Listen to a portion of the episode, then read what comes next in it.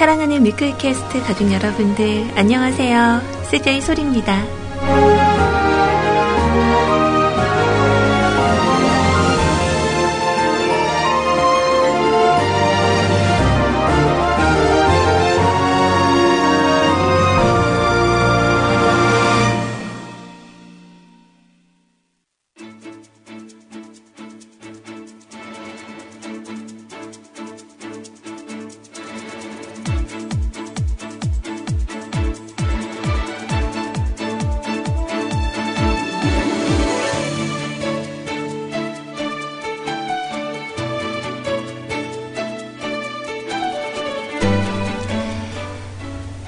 자, 여러분들이 생각할 때 봄이란 어떤 의미를 가지고 있나요? 제가 오늘 집에 오는 길에 나무를 이렇게 쳐다봤는데요. 비 때문에 꽃잎이 많이 떨어지기는 했지만 뭔가 그 겨우내 죽은 것 같았던 앙상한 나뭇가지들의 초록색 새싹들이 막 이렇게 피어있는 걸 봤어요. 아, 봄이구나. 그래서 우리들의 봄은 무언가 희망적인 메시지를 주지 않나 이런 생각을 잠깐 해봤습니다.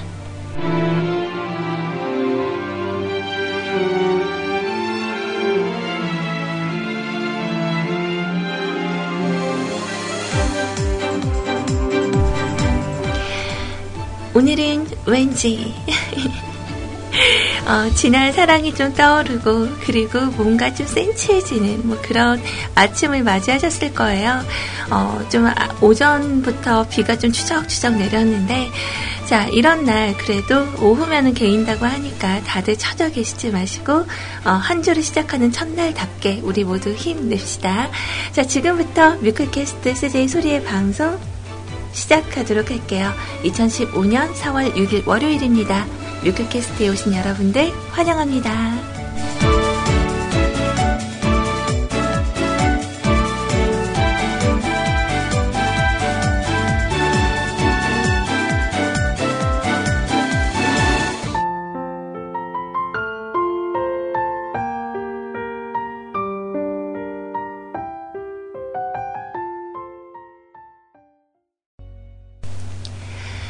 자, 여러분들과 함께 시작하는 첫 주 그리고 첫날 함께했던 음악은 오늘 첫 주 아닌가요? 첫 주 맞죠?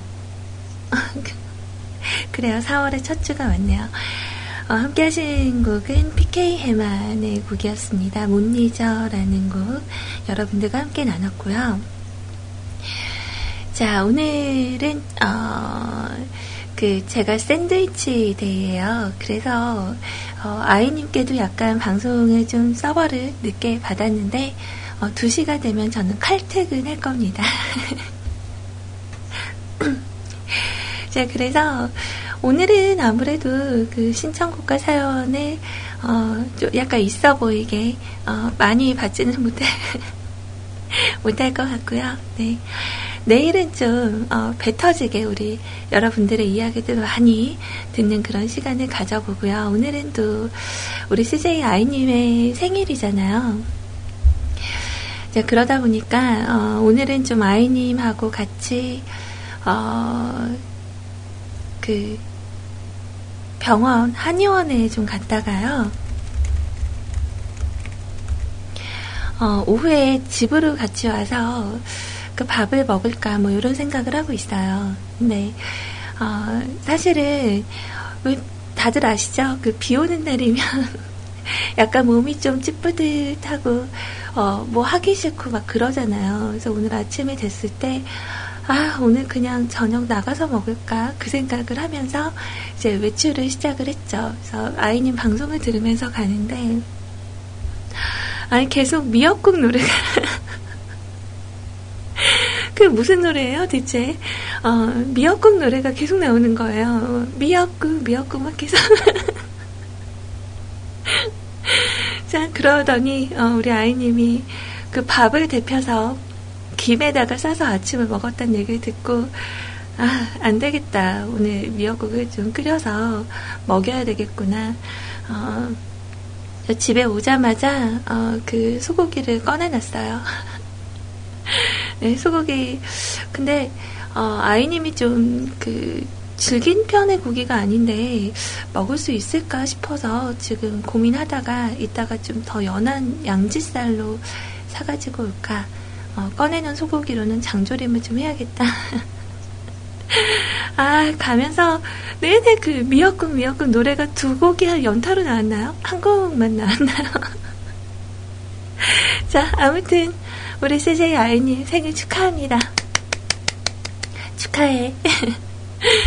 자, 그러고 나서 이제 간단히 은행 일을 보고요. 금요일날 제가 은행 가야 되겠다고 방송 20분 전에 마치고 후다닥 갔는데 세이브를 못했어요. 그래서 오늘 아침에 은행 일을 다 보고, 그리고 아이님한테 이제 선물 하나를 좀 하려고 이렇게 보다가 이제 비싼 선물 말고 수분크림을 하나 구매를 하러 간 김에 이제 제 거랑 아이님 거랑 같이 이제 구매하러 갔거든요.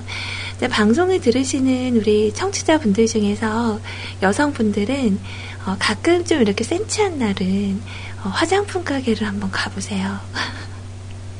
아, 거기서도 이제 물건을 팔아야 되니까 좋은 얘기를 많이 해주잖아요.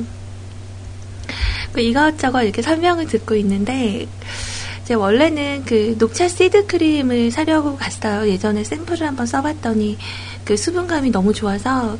근데 탄산수로 만들어진 온천? 그런 게 새로 나왔대요. 향도 괜찮고, 그래서 보습력도 좋다고 해서 그걸 이제 구매하려고 이렇게 보고 있는데, 그 화장품 가게 점원분께서 저보고 막 예쁘다고.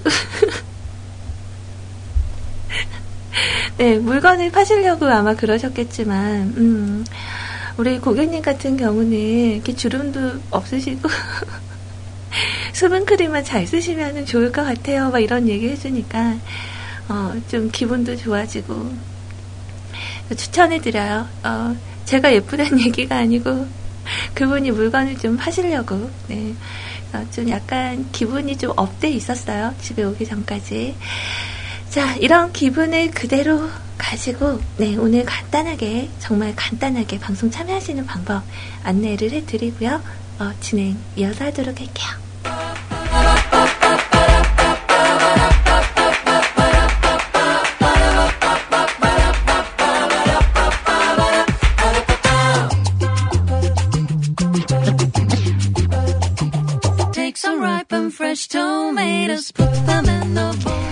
자, 24시간 무한중독 대한민국 표준 음악 채널 뮤클캐스트에서 CJ 소리와 생방송으로 함께하고 계십니다.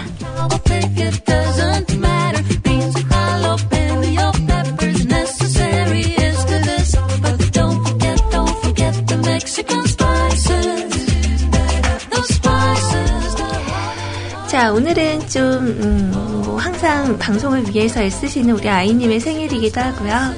자, 월요일이면 언제나 여러분들께 약간 다가오는 그런 느낌이 좀 있는 주제가 있죠. 네, 바로 이번 주 위클리 플랜. 네, 적으실 분들은 이곳에 댓글로 적어주시면 되고요. 자, 댓글 참여하시는 방법은요. 여러분들 사용하시는 검색 사이트에서 뮤클캐스트, 뮤직클럽의 준말이죠. 뮤클. 네, 뮤클캐스트 검색하셔서 저희 홈페이지로 오시고요. 방송 참여란을 통해서 여러분들 참여해주시면 됩니다. 자, 오늘 그리고 부주제가 하나 있어요. 이렇게 나는 방송 참여는 하고 싶은데 별로 쓸 말이 없어서 좀 이렇게 고민하시는 분들. 자, 내가 받아본 선물 중에 가장 황당한, 기억에 남는 선물, 혹은 금전적 제약이 없다면 사랑하는 사람에게 만들어주고 싶은 최고의 생일 이벤트. 무엇인가요? 이렇게 이 주제의 건의는요, 우리 세철우님께서 도움을 주셨습니다. 자, 오늘 이렇게 여러분들하고 함께 이야기 나누고 음악 듣는 시간 가지고 갈 거고요. 오늘 또 우리 아이님뿐 아니라 밖에서 들으시는 우리 청취자분들 중에서도 생일이신 분들이 있으실 거예요. 네, 진심으로 축하드리고 오늘 여러분들께 정말 최고의 하루가 되시기를 바랍니다.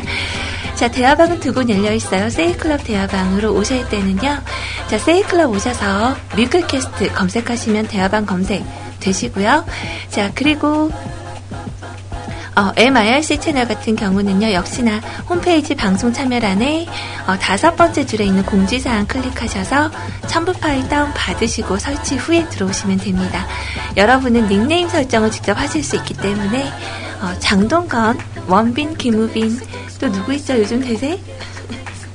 누구든 될 수 있어요. 네, 자신감을 가지고 들어오시기 바랍니다. 자, 이렇게 해서 오늘은 진행을 좀 할 거고요. 신청곡은 쑥쑥 여러분들이 카톡으로 주시는 신청곡, 그리고 미리 주말 동안에 저에게 사연 남겨주신 분들의 이야기들 뭐 이렇게 포함해서 들려드리고 저는 2시가 되면 물러가겠습니다.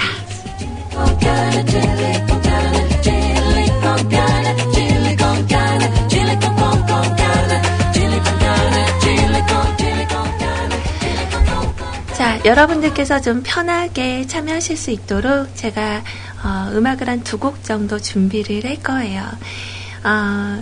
글쎄, 기억에 남는 선물이라 뭐 여러분들은 어떤 선물이 있으세요? 좀 황당한 선물도 있으신가?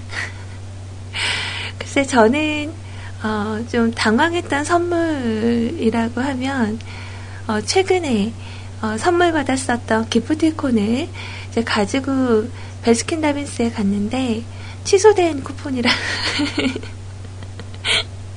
네, 좀 그렇게 쓸쓸히 뒤돌아왔었던 이런 거 좀 있었고, 아마 만우절 낚시였던 것 같아요. 자, 그리고 좀 약간 로맨틱했던 선물은 생일날 이렇게 노래 불러주면서 저에게 다가와 그 귀걸이를 선물해 주셨던 분이 좀 생각이 나고요. 제가 했던 선물 중에 가장 기억에 남는 건 2가지 선물이 있어요. 제가 또 왕년에 좀 이렇게 짝사랑을 좀 해봤던 터라 그 은박지로 된 포장지 있죠? 그 은박지처럼 생긴 포장지로 상자를 만들어요. 그래서 가로 세로 10cm, 그리고 위에 덮는 상자는 가로 세로 7cm 이렇게 잘라서 상자를 만들면 이렇게 2개가 이렇게 포개지거든요.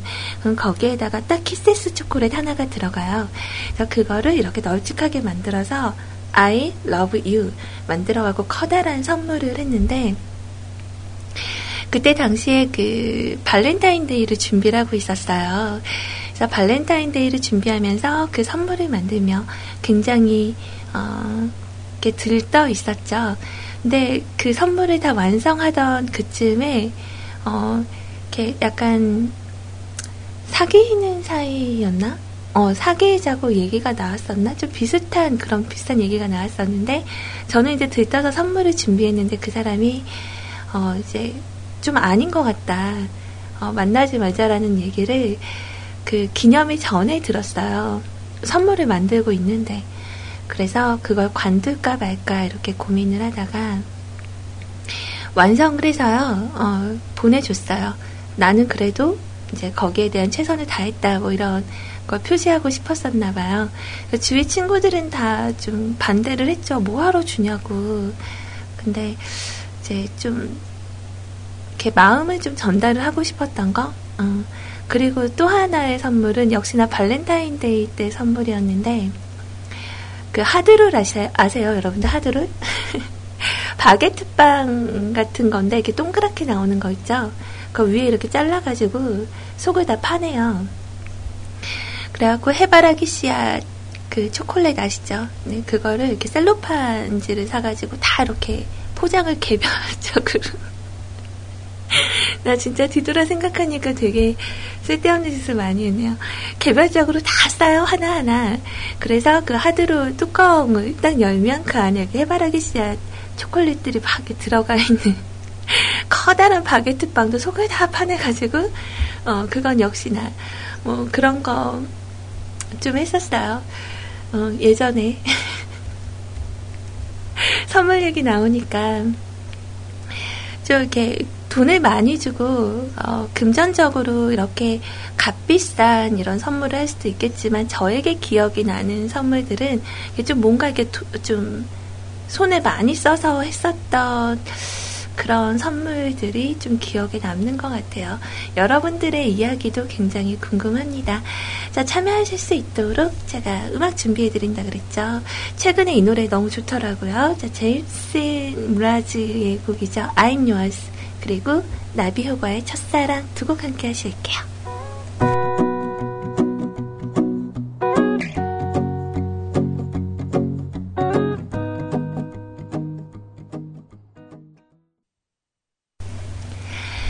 자, 기억에 남는 선물 이야기를 좀 한번 들어보자, 뭐 이렇게 얘기를 했었는데 댓글 이렇게 남겨주시는 분도 계시고 카카오톡으로 또 글이 이렇게 도착을 했는데요. 우리 가렌시아님 그래도 그렇네요. 뭐 고등학교 2학년 때 생일 선물을 여자들 마법 걸릴 때 사용하던 거 받아왔었다고. 그래서 어떻게 된 일인가 했더니 그 선물 쇼핑백하고요, 자기가 보관하던 그 물건의 쇼핑백하고 이렇게 바뀐 상태로 이렇게 준 거죠. 자, 그래서 학교에서 친구들이 선물 받았다고 막 쇼핑백 열어봐 막 이래서 확인을 했다가 10초간 잠시 정막이 막 흐르다. 그럴 수 있죠.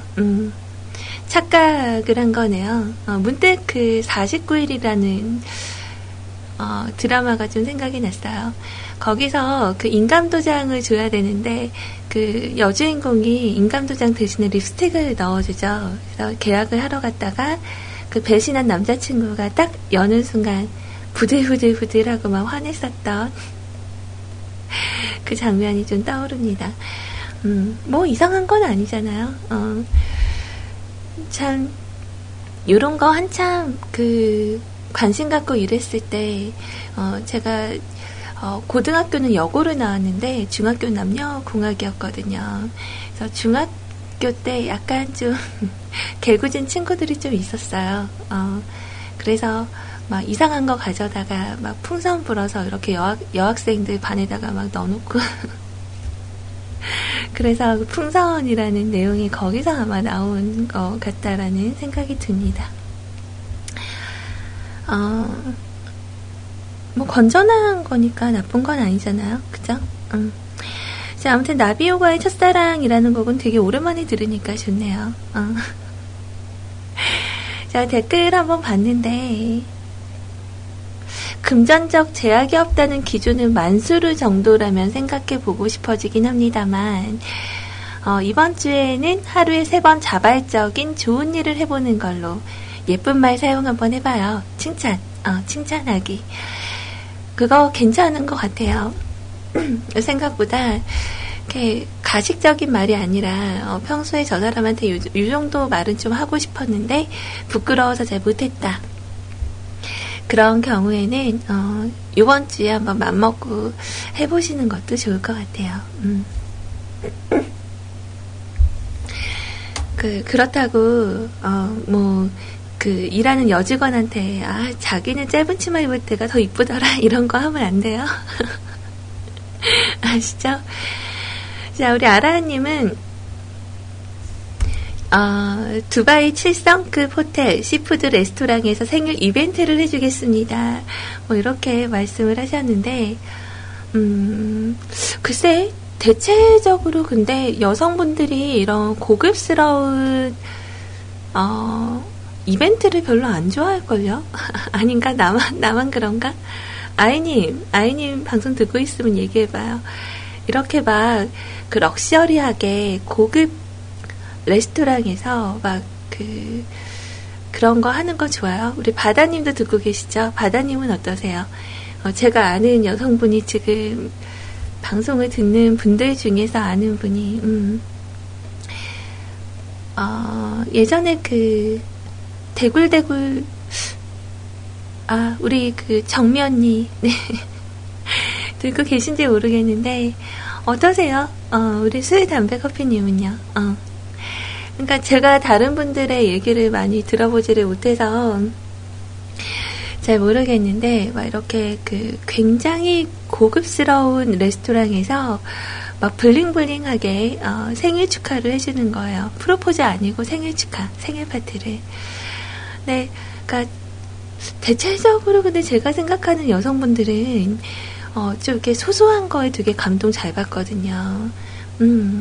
그래서 잔잔한 그런 그 달콤한 말, 그리고 되게 노력한 뭐 그런 모습이 보이는 그런 마음이 느껴지는 선물에 더 움직이지 않을까, 저는 그렇게 생각하는데. 자, 우리 슬림 대답 왔어요. 우리 슬림은 어떠세요? 자, 술, 담배, 커피 님도 제가 그에게 해주고 싶은 돈의 제한이 없다면 해주고 싶은 선물은, 네, 기다리고 있어요. 반대로 우리 술담배 커피님은 직접 해드리는 부분을 생각을 하셨나봐요. 그래, 내가 받는 게 아니라. 자, 우리 술담배 커피님의 대답은 이렇습니다. 내가 돈의 제한이 없이, 그 사람에게 해주고 싶은 선물. 바로 이 세계, 이 모든 우주를 몽땅 사서 주고 싶다고. 와, 그만큼 그분을 많이 사랑한다는 뜻이겠죠. 그 사람만 있으면 된다고. 하, 이 정도면 좋네요.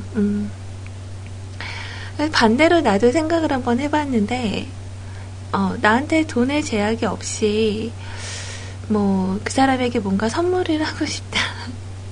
처음에는 여행을 떠올렸거든요. 좀 가보고 싶었던 나라들을 좀 다니면서, 좀 하고 싶은 거 하고, 뭐 이런 거. 근데, 다시 한번 생각해 보니까, 그분이, 나랑 같이 다니는 걸 안 좋아할 수도 있잖아요. 그냥, 통장으로 이렇게 줄 것 같은 생각도 좀 들어요. 이제 저는 이제 연애할 때가 아니니까. 네, 처음 드는 생각은 저는 여행이었던 것 같아요. 네, 오늘 아침에 그 뉴스를 딱 들었는데 그런 얘기가 있더라고요. 로또 복권에 당첨된 30대가 18억 원을 탔대요. 근데 그걸 4년 만에 모두 탕진을 하고 100여 차례 이상 절도를 하다가 이제 구속이 된 거죠. 그리고 그 사람의 지갑 속에는 로또 복권이 10장이 들어있었다고 합니다. 그리고 그 사람이 내가 만약에 로또 복권에 당첨이 되지 않았다면 이렇게 살지 않았을 텐데 라는 후회의 말을 남겼다고 해요. 글쎄, 여러분들은 어떠세요? 로또 복권에 당첨이 됐는데 18억 원을 무려 4년도 안 돼서 다 탕진을 한 거예요. 뭐 도박을 좀 했었다고 하는데, 참 그 소식 들으니까 약간 씁쓸했어요. 원래 좀 나중에 돼서 생각이 들어서 좀 아까운 돈이 정말 이렇게 비싼 거 먹고, 그때 그 기분은 좀 좋긴 한데, 약간 고급진 데서 이렇게 밥 먹고 나면 좀, 저는 좀 이렇게 아깝더라고요. 나중에 생각하면. 근데 기분 낼 때만큼은 참 좋은데, 뭐랄까, 그러니까 최근에도 그 호텔 레스토랑에 갔었는데 거기서도 금방 한 그 10만 원 이상이 훅 나가잖아요. 근데 어차피 진짜 아이님 말처럼 뱃속에 들어가면 다 똑같은데. 아무튼 그런 생각이 좀 들었어요. 자, 우리 가렌시아님은 돈의 제약이 없이, 아, 어떡해. 자, 우리 술담배 커피님하고 전혀 상반되는 대답이 나왔어요. 이제 가렌시아님이 아내 되시는 분께 이제 물어보신 거예요. 만약에 돈의 제약이 없이 나한테 선물해주고 싶은 게 뭐야? 그랬더니 아내분께서 이혼 서류. 아, 대단하다. 그만큼 돈이 많으면 혼자 살겠다고 하셨대요. 자, 아내분이 돈이 많아지지 않기를 바라야 되겠네요. 아, 재밌다. 자, 아무튼 오늘 방송, 네, 어느 정도 진행되는 선까지는 여러분들의 댓글 참여 쭉 받을 거고요. 오늘은 사연이 제가 한 2개 정도 정립되어 있는 사연이 있어요. 그리고 카톡 사연도 하나 또 있고, 그래서 오늘은 댓글 참여로 여러분들의 이야기 받도록 할게요. 엔딩선 없습니다. 오늘은 시작선과 엔딩선이 하나로. 여기 댓글로 여러분들 뭐 갑자기 너무너무 듣고 싶은 노래라던가 아니면 전하고 싶은 메시지, 또 오늘 여러분들께 적어드렸던 주제, 뭐랄까, 위클리 플랜 혹은 받아본 중 가장 황당했던 선물이나 기억에 남는 선물, 아니면 정말 사랑하는 사람에게 금전적인 제약이 없다면 만들어주고 싶은 최고의 생일 이벤트, 이런 거 남겨주시면 오늘은 좀 깔끔하게 쫓기지 않고 방송 마무리할 수 있을 것 같아요. 그래요. 제가 사연 부자예요. 미리 받아서 그래요, 미리. 갑자기 그 생각 나네요. 예전에 남자친구 생일날 로또 복권을 선물한 적이 있었는데, 안 됐죠. 당연히 안 됐는데, 그냥 이벤트적으로, 그냥, 저는 원래 안 사거든요, 로또 복권을. 근데, 저와 같이 계신 가족분은 로또 복권을 거의 일주일에 한 번씩은 꼭 사세요. 그래서 뭔가 느낌이 오는 날은 나 월요일에 서울 갔다 올게 막 이래요. 왜? 그러면 농협 가서 이제 당첨금 찾아온다고. 맨날 꽝이죠. 자, 이런, 근데 잠깐 동안 가지고 있는 그런 꿈들은 뭐 나쁘지 않다라고 저는 생각을 합니다. 음악 하나 듣고 갈까요? 디인의 곡입니다. 꿈속에 있는 것처럼.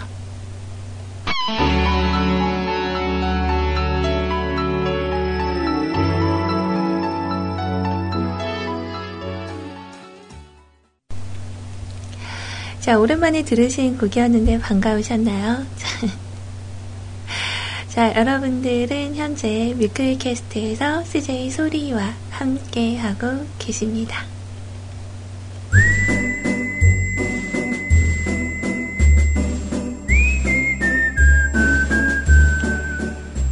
습관되면 좋은 방송, 중독되면 좋은 방송. 24시간 무한중독 인터넷 음악방송국의 표준 채널 넘버원 뮤클캐스트와 함께 하십니다.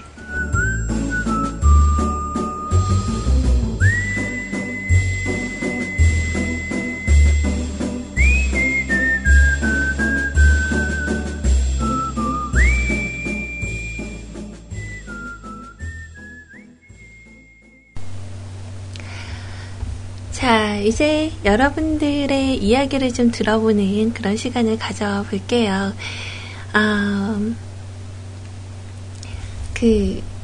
뭐죠? 뭐 할 얘기가 있었는데, 갑자기 약간 시간이 지나면서, 머리가 잠깐 백지가 됐어요. 딴 얘기를 좀 하고 있었거든요. 자, 또 이렇게 진행하다가 중간에 또 생각나면, 말씀을 드리도록 할게요. 자, 기억에 남는 선물 이야기, 우리 도은아버님께서 오셨어요. 네, 안녕하세요. 주말 잘 보내셨나요? 자, 저는 기억에 남는 선물입니다. 근데 이거 제 탕인데 아무도 기억 못하고 있겠죠. 아이님 방송 시간에 썼던 사연인데요. 간단하게 요약을 하자면, 주머니 가볍던 20살 때 친구 조카 돌잔치에 참석을 했었어요. 근데 이벤트 때 행운 번호가 당첨이 돼서 선물을 받았었었죠. 집에 가려는데 다른 친구에게 생일이라고 연락이 왔어요. 그래서 그 친구에게 마땅히 줄 게 없어서 돌잔치에서 받은 선물을, 내용물이 뭔가 좀 다운 내용 아직 안 읽어봤는데 벌써부터 웃음이 날 것 같아요. 자, 내용물이 뭔지 모르지만 포장이 잘 되어 있어서 좋거든요. 그렇게 생일 파티를 마치고 다음에 제 생일이었어요. 그 친구를 초대했는데 저한테 엄청 큰 선물을 안겨주더라고요. 그런데 기대를 하고 열어보니 두루마리 휴지가 24개짜리가 들어있었어요. 24롤. 지난 생일 때 제가 건네준 선물에 각 티슈 3개들이 한 묶음이 들어있었다며 저한테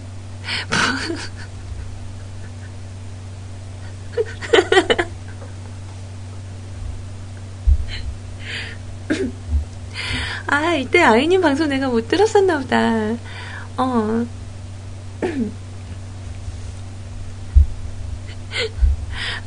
너무 많은 걸 연상하게 하네요. 각 티슈 3개들이 한 묶음이 들어있었다며 저한테 복수를 한 것입니다. 그 각 티슈를 받고 많은 생각이 들었었나 봐요. 한창 혈기 왕성한 청년에게 건네준 휴지. 그러게. 아, 진짜. 그, 희원님 옛날 그 숙제장 사연 한참 쓸 때, 그때 이렇게 책상 위에 두루마리 휴지들을 보면서 다들 이상한 생각들 하셨었죠. 근데 우리 아이님은 좀 이렇게 아주 순진해서, 언니, 나도 책상에 휴지 있는데? 방송에서 그 얘기 딱 듣는데 우리가 이렇게 말하는 뉘앙스가 그쪽이 아니었잖아요.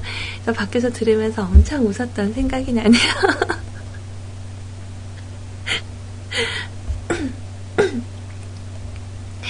대낮부터 이런 얘기 막 해도 돼요? 네. 이모님을 불러야 되는데. 자, 그래요. 그리고 우리 아라하님. 아, 어떡해. 솔지씨 버전으로 이게 있나?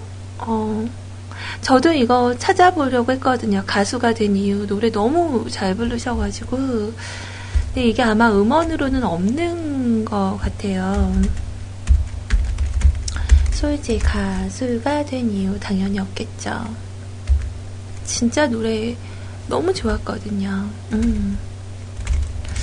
그 유땡땡 사이트에 혹시 있나 한번 보러 갈까요? 솔지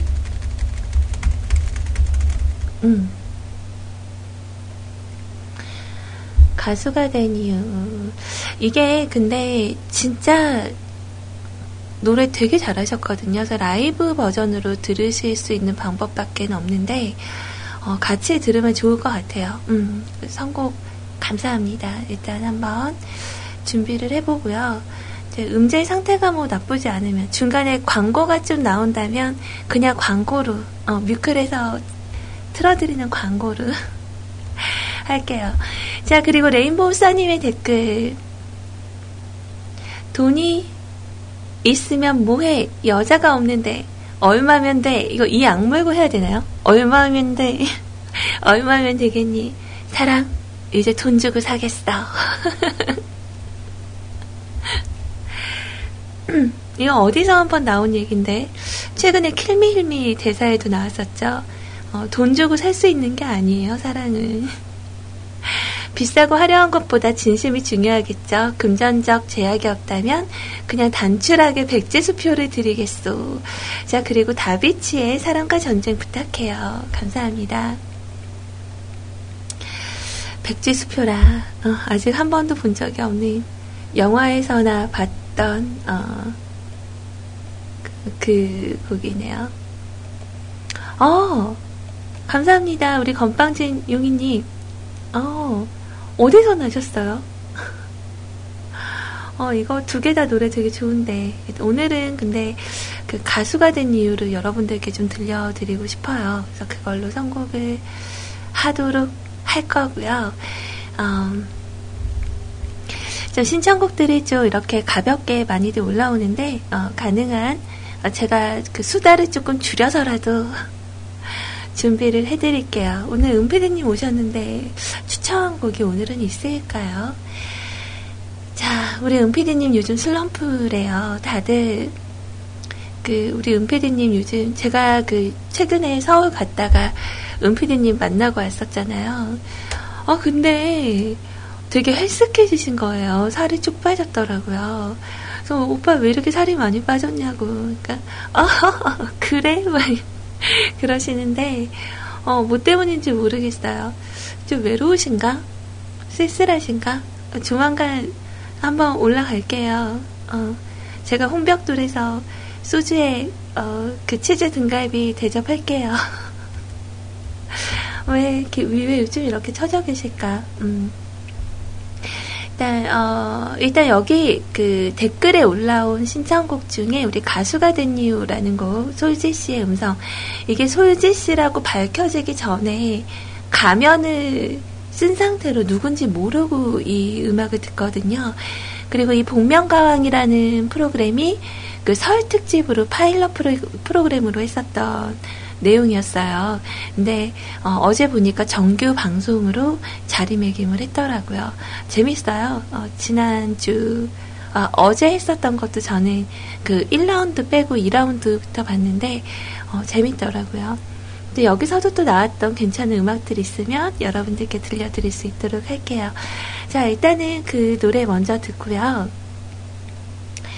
자, 만약에 여유가 되면 사랑과 전쟁까지 아예 들려드리도록 할게요.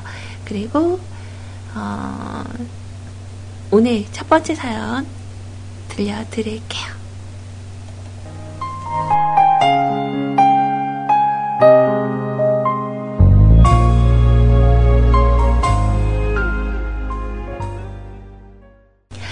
자, 댓글 신청곡으로 들어왔었던 음악 두 곡 같이 나눠봤고요. 자, 소리 게시판에 주말 중에 사연이 올라왔었어요. 일단은 우리 렉스 베고니아님의 사연 먼저 준비를 해드리도록 할게요. 원래 지금 제가 정립식 사연이 정립식으로 지금 좀 가고 있는데 그 목요일날 고민 있어요 코너도 준비가 되어 있어요. 그래서 그 내용은 목요일에 여러분들과 함께 한번 나눠볼 거예요. 많은 분들이 좀 공감하실 만한 그런 내용이 준비가 되어 있고요. 오늘은 좀 짤막하게 준비를 해주셨습니다. 자, 안녕하세요. 렉스 베고니아 인사드립니다. 꾸벅. 주말은 어떻게 잘 지내셨나요? 감기는 좀 괜찮아지셨는지 모르겠네요. 들으시다시피 지난주보다는 좀 낫고요. 아직까지 그 잔여감이 조금 남아서 좀 목이 중간에 잠기고 막 이렇게 뭔가가 좀 걸리고 막 이러긴 하는데 그래도 지난주보다는 많이 좋아졌어요. 단지 어제 제가 그 인형옷 만드는데 그 도전을 해서 갑자기 꼽힌 거예요. 그래서 인형옷을 지금 팟캐스트 팟빵에 지난 금요일 방송 안 올라가 있죠. 원래 주말까지 좀 미루다가 그 컴퓨터 앞에 이상하게 앉기가 싫은 거예요. 그래서 주말에는 컴 앞에 아예 안 왔거든요. 그래서 그 뭐랄까 이렇게 막 둘러보다가 인형 옷을 만들어 보자. 그래서 그 베이비돌이라는 좀 커다란 그 인형이 있어요. 네, 거기에 맞춰서 이제 청바지 안 입는 걸 하나 이제 잘라가지고 인형 바지 하나 만드는데 2시간 이상이 걸리더라고요. 그래서 그거 이제 아침에 만들어 놓고, 이제 오늘은 이제 위에 그 맨투맨티 같은 걸 하나 만들어 보려고 지금 머리로 구상은 하고 있는데, 과연 될지 모르겠어요. 이제 시보리 뭐 이런 거 만들려면은 적절한 그런 헌옷을 좀 찾아야 되잖아요. 그래서 지금 그 멀쩡한 옷을 하나 자를까 좀 고민을 하고 있는데 그거 하다가 새벽 3시에 잤어요. 어제. 그래서 7시에 일어났더니 약간 좀 잠을 조금 못 자기는 했지만 그래서 목이 좀 잠길 수도 있지만 아무튼 지난주보다는 상태는 많이 좋아졌어요. 자, 월요일은 구피님 게시판에 보니까 오늘 구피님 방송이 있는 날이네요. 사연을 패스하셔도 돼요. 바쁘시면 다 이해하니까요. 자, 내일 읽어주셔도 되니까 너무 무리하지 마세요. 오늘은 주간 계획을 짜는 날인데 일단 금연과 금주 커피 안녕은 잘하고 있으니 그냥 지켜나가면 될 것 같고요. 이번 주는 소리님에게 손편지를 쓰기로 정했습니다. 여러분들 저 손편지 봤는데요. 부러우시죠? 저도 좀 기대가 돼요. 손편지를 받아본 게 아주 오래되진 않았어요. 저희 그 광주 엄마가 저한테 손편지를 좀 자주 써주시거든요. 거기에 보면 사랑하는 진이야 그러면서 이렇게 여러 가지 말씀들을 담아주시고 이렇게 위로해주시는 그런 내용들을 좀 많이 써주세요. 그러니까 애정 표현을 이렇게 그 요즘 문자도 잘 되는 시절인데 그렇게 편지를 써서 주시거든요. 그래서 되게 감동받을 때가 많았어요. 감사합니다. 네, 미리 감사합니다.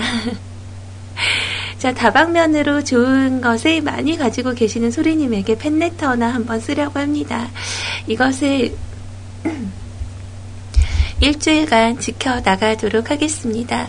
구피님 방송 때문에 바쁘실 것 같으니까 많이 줄여서 작성을 할게요. 예전 노래 하나 신청하고 가요. 언타이틀의 날개라는 곡 준비되어 있습니다. 방송해주셔서 감사합니다. 귀염귀염 하시니 어여쁘신 소리님 사랑합니다. I love you. 고마워요. 아, 정말 방송이 아니면 제가 이런 얘기를 어디서 들어보겠어요. 그죠? 우리 100% 아빠님은 글씨가 여자 글씨 같으시구나. 예전에 제가 중학교 때 알던 남자아이, 우리 학원에 다니던 친구였는데 이름이 이필훈이라는 애였어요. 그때 나이가 저랑 이제 동갑이고 중학생인데 비해서 좀 키가 많이 컸어요. 근데 이름이 필훈인데 글씨를 진짜 잘 썼거든요. 그래서 너는 이름이 필훈인가 보다 우리가 그렇게 얘기를 했었는데 이름이 좀 특이한 친구들이 많았어요. 구식이라는 이름을 썼던 아이가 있었고, 아니요, 필훈, 이필훈. 그래서 걔가 누나가 있는데, 그래서 글씨를 이렇게 쓰다 보니까 잘 쓰게 됐다고. 제 기억으로는 저보다 더 글씨를 잘 썼던 것 같아요. 자, 원하신다면, 주소 오픈하나요? 아, 목이. 자, 그리고 오늘은 그 음피디님의 추천음악, 예, 음추가 준비가 되어 있습니다. 이 코너 같이 진행하면서 우리 노래 두 개 같이 준비해서 드릴게요.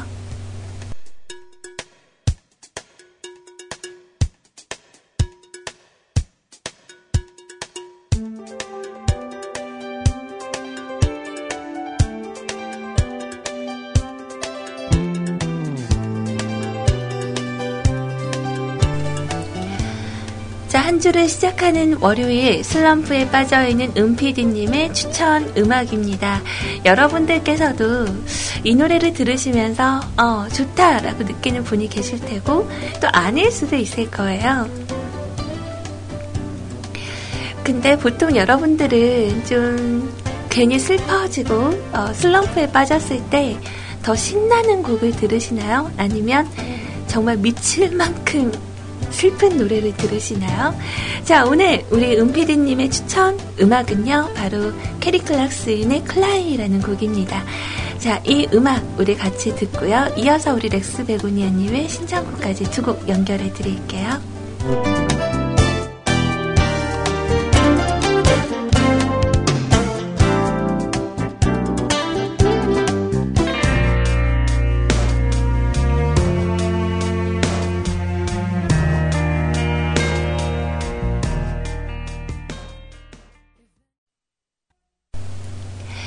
자, 여러분들 좀 들썩들썩 하셨나요? 노래 오랜만에 들으니까 되게 신나네요. 노래 나가는 동안에 저희 은피디님한테 개인톡이 올 일이 거의 없는데 저한테 개인톡이 와 있더라고요. 그래서 이렇게 딱 봤더니 옛다 백제수표. 저 이거 써도 되나요? 네. 자기합수표 하면서 백제이, 이렇게 금액이 써있지 않아요. 은피디님, 이름 걸고 여기에 그 적어서 부가티 이런 거 한 대 사도 돼요? 평생 갚으셔야 될 것 같은데. 자, 아무튼. 백지수표 구경 시켜주셔서 감사합니다. 네. 오늘 주신 백지수표로 오늘 아이님하고 적절한 시간을 한번 보내볼게요. 고마워요. 아이고, 참. 자, 이번에는, 자, 우리 100%, 아니다. 100% 아빠님의 사연이 그리웠나? 자, 우리 읍소우야님의 사연으로 준비를 했어요. 이 내용이 그 이메일로도 도착을 했더라고요. 그래서, 둘 중에 하나, 네, 제 개인 게시판에 올려주신 걸로 준비를 할게요. 소리씨대로라고 첫인사를 남겨주셨어요. 사연이 넘쳐나는 소리님께 다소 긴 글 천천히 부탁드립니다. 소리님 자리에 쓰는 첫 번째 사연인가요? 자, 매일 사연은 자주 보냈지만 어쩌면 너무 기다리실 것 같은, 아니죠? 그쵸? 여기서는 기다렸어요 라고 얘기를 해야 될까요? 언제나, 예, 사연의 문은 활짝 열려 있습니다. 언제든 밖에서 들으시는 다른 청취자분들도 편하신 시간에 오셔서 적어주시면 원하시는 시간대에 제 방송시간 안에 들려드리도록 할게요. 자, 그래서 소리님 자리에 사연을 보내봅니다. 문득 금요일 사연에 소리님의 잠깐 CM, 심혈을 기울인 듯한 뮤지션 내음이 나다가만 소리님 목소리가 작아서 뭔 소린지 알아듣지 못할 랩을 들려주시던 CM 속에 묻어나는 소리님의 랩을 듣자 하니 문득 또 그런 생각이 들었는데요. 여운이 가시지 않아서 이렇게 글을 또 쓰게 됩니다. 이해해 주세요. 언제부턴가 뽕짝은 무지 싫어하는 저이지만 뽕필이 묻어나는 아이님의 신명나는 라이브를 좋아하게 된 호야죠. 우유빛깔 이마이 사랑해요 아이어깨. 죄송합니다 아이님. 아이님 항상 응원해요. 근데 다들 아이님 어깨가 넓다고 하시는데 이렇게 넓은 편이 아니에요. 그러니까 그냥 보통 어깨 사이즈인데 다들 그렇게 얘기를 해요. 더 재밌는 건 아이님이 자꾸 그걸 인정하려고 하는 거죠. 나는 아니라고 하는데 본인은 아니에요 언니. 항상 그렇게 얘기를 하죠. 자, 그런데 소리님 랩도 그렇고요. 언피리티 랩스타에 나오는 아이들, 저한테는 아마도 아이들이겠죠. 아시죠? 왜 아이들인지. 국민학교를 졸업하신 소리님은 이해하시리라고 믿습니다. 국민학교가 뭔지 모르시는 분들도 있을 거예요. 현재 그 초등학교가 옛날에는 국민학교로 불렸었죠. 제 남동생 때부터 아마 초등학교로 바뀌었었던 걸로 기억을 하는데 맞나? 혹시 80년생이신 분, 100% 아빠님 80이신가? 초등학교 나오셨나요? 아니면 국민학교 나오셨나요? 제 기억으로는 남동생 때부터 바뀌었던 것 같은데 기억이 가물가물하네요.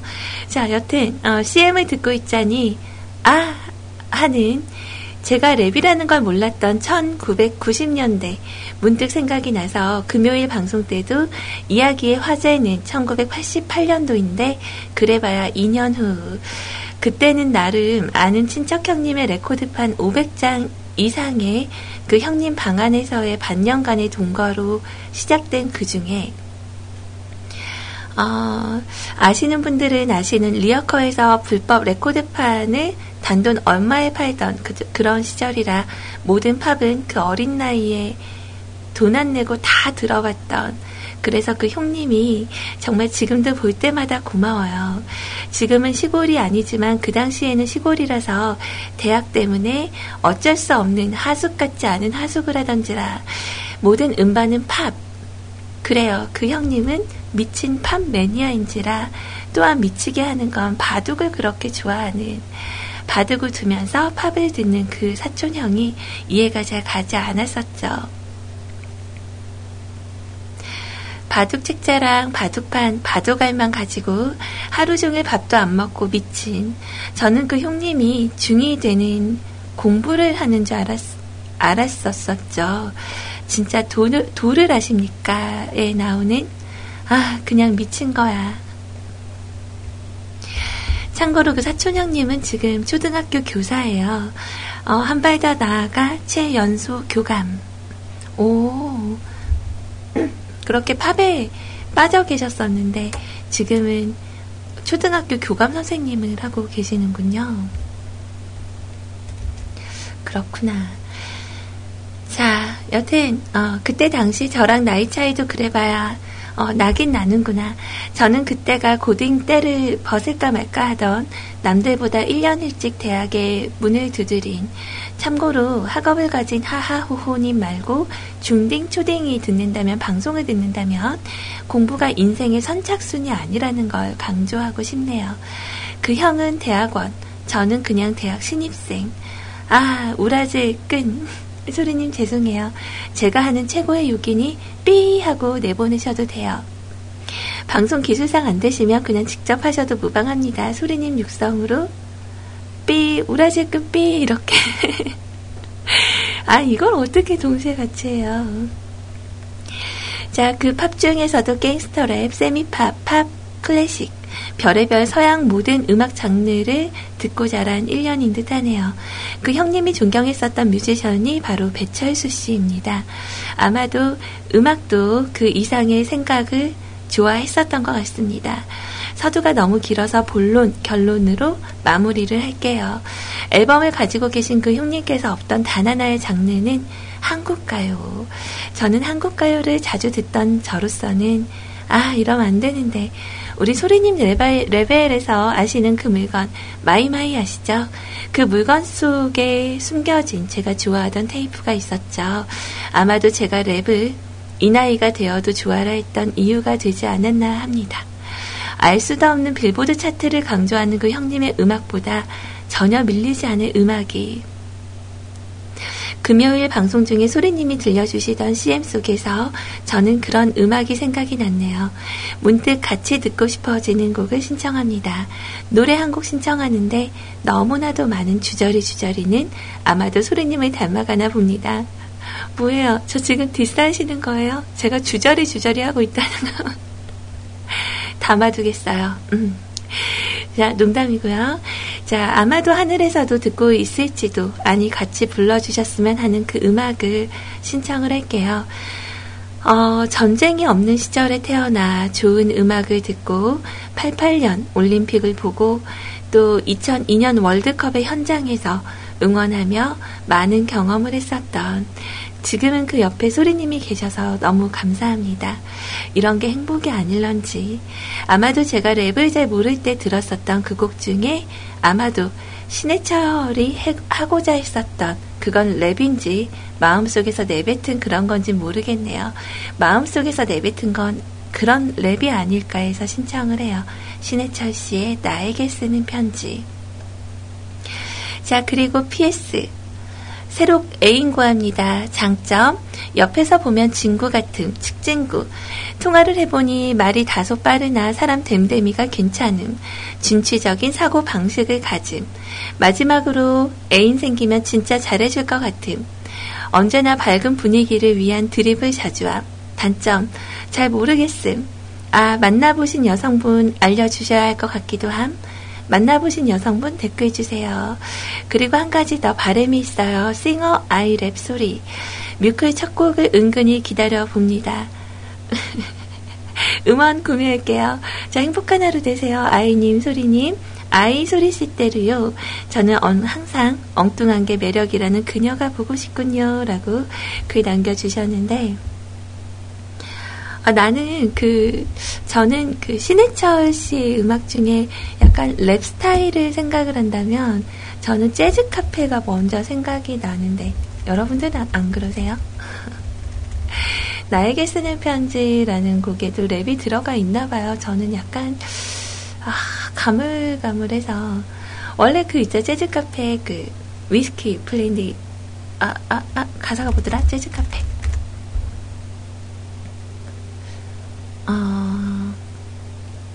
위스키, 블렌디, 블루진, 하이, 콜라, 피자, 발렌타인데이, 까만 머리, 까만 눈에, 사람들의 목마다 걸려있는 넥타이, 이렇게 나가고, 빨간. 그렇게 그렇게 시작하던 게 저는 생각이 나는데, 자, 아무튼 신청하신 곡은 준비를 지금 바로 해드리도록 할 거고요.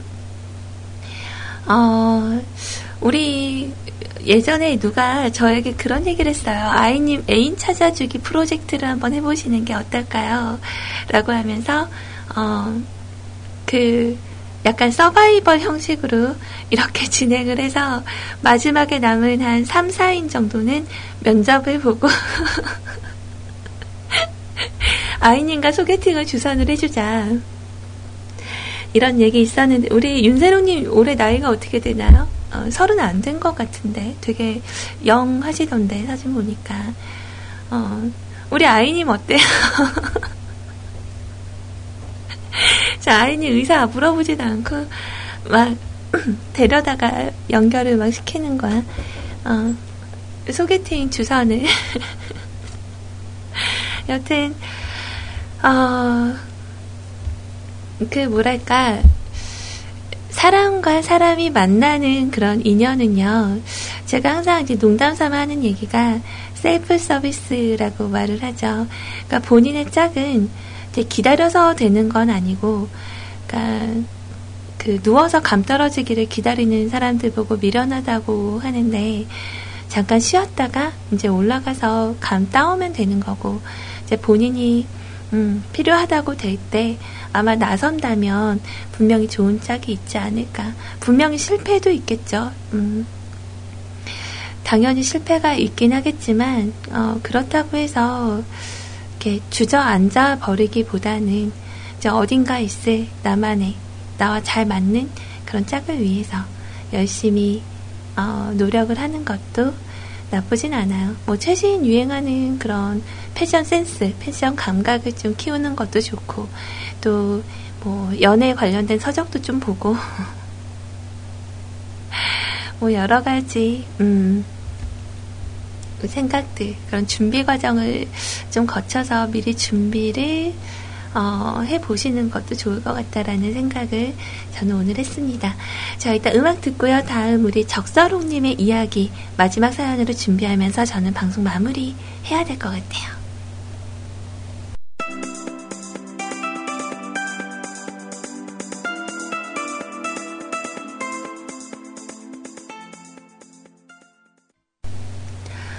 아, 정말 샌드위치 데이 때 이렇게 그 뭔가 이렇게 뭐라고 해야 되죠?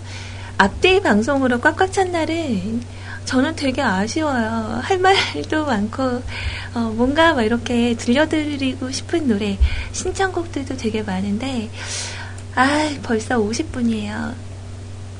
어쩌죠? 오늘 여러분들께서 댓글로 적어주신 그 신청곡들은 또 정립을 했다가 내일 제가 할 수 있는 선곡을 다 빼고요. 우리 용혜님의 CLC의 노래 페페라는 곡, 페페라고 있는 거 맞죠? 네, 요거 하고, 그리고 우리 100% 아빠님이 말씀하신 이재훈 씨의 행복합니다라는 곡은 없으니까 패스. 사랑합니다 말씀하시는 거죠? 난 행복합니다. 내 소중한 사랑.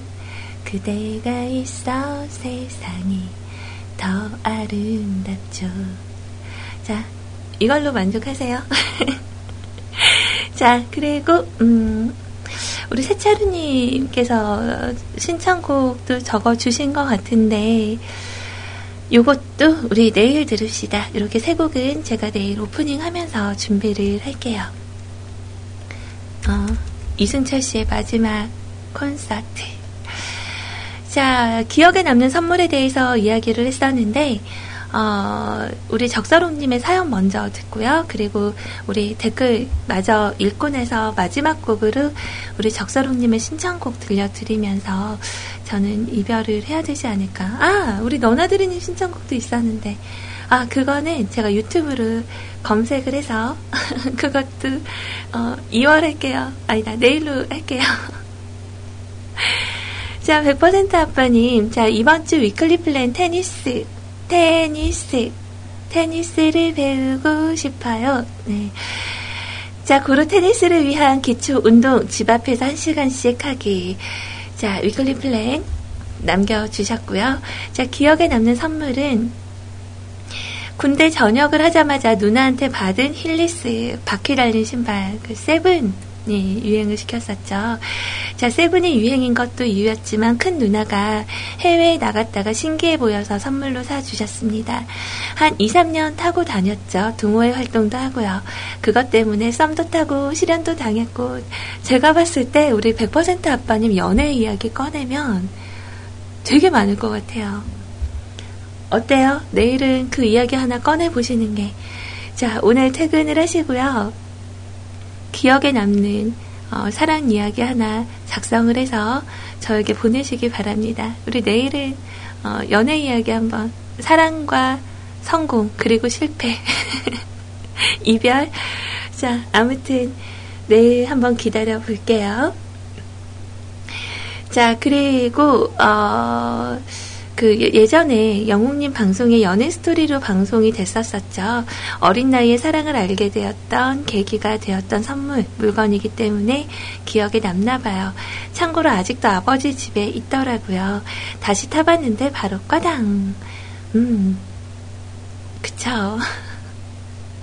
자, 지금은 좀 욕심이라고 봐요. 자, 그리고 두 번째, 와이프가 공방에서 만들어줬었던 프로포즈용 반지. 28살 때 1년에 한 번씩 안양에 있는 중앙공원에서 하는 행사 때 하이라이트 불꽃 놀이를 할 때요. 불꽃이 빵빵하게 터지는 순간에 와이프가 직접 꺼내 저에게 프로포즈를 했었던 반지입니다. 특이한 게 반지 테 부분에 심한 기스가 나 있는데요. 만들다가 실수가 있었다고 하네요. 근데 그 기스난 부분이 더욱더 마음에 들었었어요. 제가 가장 아끼는 보물 1호입니다. 참고로 저도 프로포즈 했어요. 결혼식장에서 피아노 치면서 노래 불렀음. 혹시나 프로포즈 안 했다고 생각하실 분이 계실까봐 하하하하. 저는 아직 프로포즈 못 받았는데 부럽네요. 자, 우리 적사롱님의 이야기는요. 소리소녀님, 비가 내리는 한 주를 시작하는군요. 저는 주말을 무사히 보내고 이렇게 살아 돌아와 안부를 여쭙니다. 잘 살아오셨군요. 주말은 숙취와 싸우다가 월요일에 주말 출근을 할 수 있어서 무엇보다 소리소녀님에게 살아 돌아왔다라는 근황을 전할 수 있어서 또 방송도 들을 수 있어서 매우 기쁩니다. 그러나 일요일 저녁부터 눈이 따끔거려서 월요일에 출근하자마자 병원에 갔더니 눈 다래끼라는 병명, 아이고야 100년에 한 번 걸린다는 그 병, 그거 아닌가요? 이렇게 눈썹 뽑아가지고 돌 위에 이렇게 얹어놓으면 지나가는 사람이 그거 발로 이렇게 딱 차면 옮겨간다라는 그런 속설이 좀 있었죠. 요즘 올드한가요, 너무? 저희 때는 그런 얘기가 있었어요. 자, 조금 민망하네요. 직원들은 제 근처를 왜 안 오는 걸까요? 제가 그리 부끄러워? 아니면 싫은 거야? 그런 거야? 눈은 따갑고 가렵지만 오늘도 열심히 하루를 시작합니다.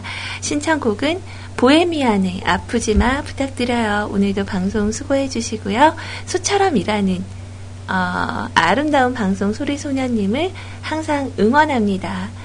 감사드려요.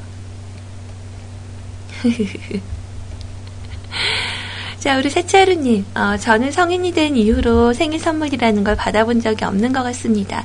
심지어 여자친구가 있었던 시기에도 전 여자친구들에게 생일을 챙겨 받아본 적은 없네요. 제가 했던 것 중에 과거 여자친구에게 촛불 이벤트를 직접 해줬었던 거요. 집에 놀러오라고 하고, 그 회사 일이 좀 늦으니 오면 그냥 알아서 비번 누르고 들어와 있어라 라고 얘기를 한 후 실제로 저는 집에서 미리 촛불을 깔고 풍선을 천장에 붙여놓고 하는데 촛불 붙이는 게 생각보다 쉽지 않더이다. 그리고 혹시 방에서 이런 양초 이벤트 하시는 분들은 꼭 창문을 살짝 열어놓고 하세요. 그냥 불 붙여놓고 대기 타면 방 안에 온도가 올라가서 위에 풍선들 다 터져요. 자, 그리고 여자친구 올 때쯤 불 다 끄고 스케치북을 들고 몰래 화장실에 숨어서 집에 미안해요. 되게 로맨틱해야 되는데 너무 부끄럽다. 자, 집에 아무도 없는 척하고 있다가 여자친구 입장 후에 뒤에서 몰래 다가가 그 러브 액츄얼리 스케치북에 닭살 오르는 그 글들을 써서 한 장씩 넘기는 거. 막상 해보니까 별로 로맨스랑 거리가 멀더이다. 그쵸? 되게 민망하죠. 그리고 왜 이런 이벤트를 좀 비싸더라도 대형 업체에 위탁을 하는지 준비하면서가 아니라 다 끝난 후에 뒷정리하며 알았습니다. 아, 정리 완전 귀찮아. 심지어 방금까지 감동 모드였던 여친에게 뭐해? 너도 빨리 치워. 자, 순식간에 감동 브레이커. 이벤트 할 땐 좋았는데 둘이 널브러진 풍선 조각들과 녹담한 양초를 치우는 모습을 서로 바라보면서 그녀가 한마디 던지더군요. 우리 지금 되게 없어 보인다. 아, 그때 이제 신청곡 들었던 노래, 그 당시 때 들었던 거 이렇게 신청을 해주셨는데 이것도 내일 준비를 해드릴게요. 자, 마치더라도 이 얘기는 꼭 하고 가고 싶네요. 우리 너나드리님 진짜 죄송해요. 이렇게 항상 열심히 들어주시는데 오늘 또 신청곡이 좀 넘어가게 돼서 진짜 너무너무 미안해요. 진짜 미안해요. 내일은 조관우 씨 노래 2개 들려드릴게요. 아니다, 오늘 처음에 신청하신 거랑 조관우 씨 노래 2곡 다 준비를 해드릴게요. 혹시라도 내일 좀 마음이 변하셔서 다른 거 이렇게 듣고 싶은 게 있으시면 모든 걸 막론하고 제가 너나드리님 거 사연 신청곡 우선권으로 꼭 들려드릴게요. 정말 죄송해요. 자, 그리고 그 러브 액츄얼리 얘기가 잠깐 나왔는데 그게 그 장면이 매력적이었던 이유가요. 저는 이게 고백하는 장면으로 많이 쓰긴 하는데 왜 그거 그 얘기잖아요. 결혼한 여자분의 친구가 여자분의 남편의 친구분이셨잖아요. 그 여자를 사랑하는 분이. 그래서 그 고백을 못했던, 결혼식까지도 고백을 못했던 것을 그 집에 찾아가서 그 남편이 듣지 못하게 눈으로만 보게끔 이렇게 전하던 메시지가 저는 되게 기억에 남았었거든요. 그래서 가끔은 그 스케치북 고백이 약간 좀 왜곡되지 않았나 이런 생각을 잠깐 했었어요. 약간 그런 느낌, 약간 그런 그 뭐라 하죠? 스릴감? 스릴감이라고 하긴 좀 그런데 아무튼 좀 뭔가 그런 조심해야 되는 그런 상황들이 좀 같이 이렇게 표현이 돼서 더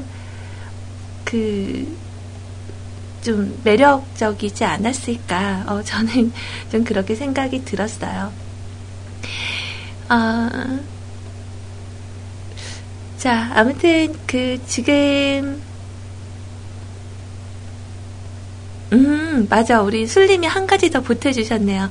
그 스케치북 들고 나타나기 전에 결혼식 때 그 친구가 찍어준 비디오를 보고 있었죠. 그쵸? 그 비디오 안에 그 여주인공 모습이, 맞아. 이 영화 진짜 다시 보고 싶네요. 맞아요. 좀 더 디테일하게 기억을 잘하고 계셨어요. 아무튼 오늘은 좀 시간이 너무 모자라서 저희 구피님 뒤에서 지금 기다리고 계시거든요. 죄송하지만 우리 너나드리님 이해해주세요. 네. 미안해요. 자, 그리고 렉스베고니아님 와서 댓글 남겨주셨는데 신청곡 사연 제가 오늘 들려드렸거든요. 자, 짧지만 되게 알찬 시간이었다고 저는 생각을 합니다. 여러분들과 함께해서 더욱더 그 시간이 값졌었던 것 같고요. 자, 뭔가 좀 희망적인 그런 느낌을 주는 거, 바로 처음이라는 단어일 거예요. 바로 이번 주의 시작, 그 첫 주를 여러분들과 함께 보낼 수 있어서 너무너무 행복합니다. 이 행복한 기운을 여러분들과 함께 나누면서 저는 여기서 인사를 드리도록 할게요. 자, 마지막 곡으로 우리 적사롱님의 신청곡으로 마무리하도록 할게요. 모두들 좋은 하루 보내세요. 모두 차렷 경례 충성. 지금까지 뮤클의 지게 피밀신청 CJ 소리였습니다. 모두들 좋은 하루 보내세요. 내일 뵐게요. 안녕.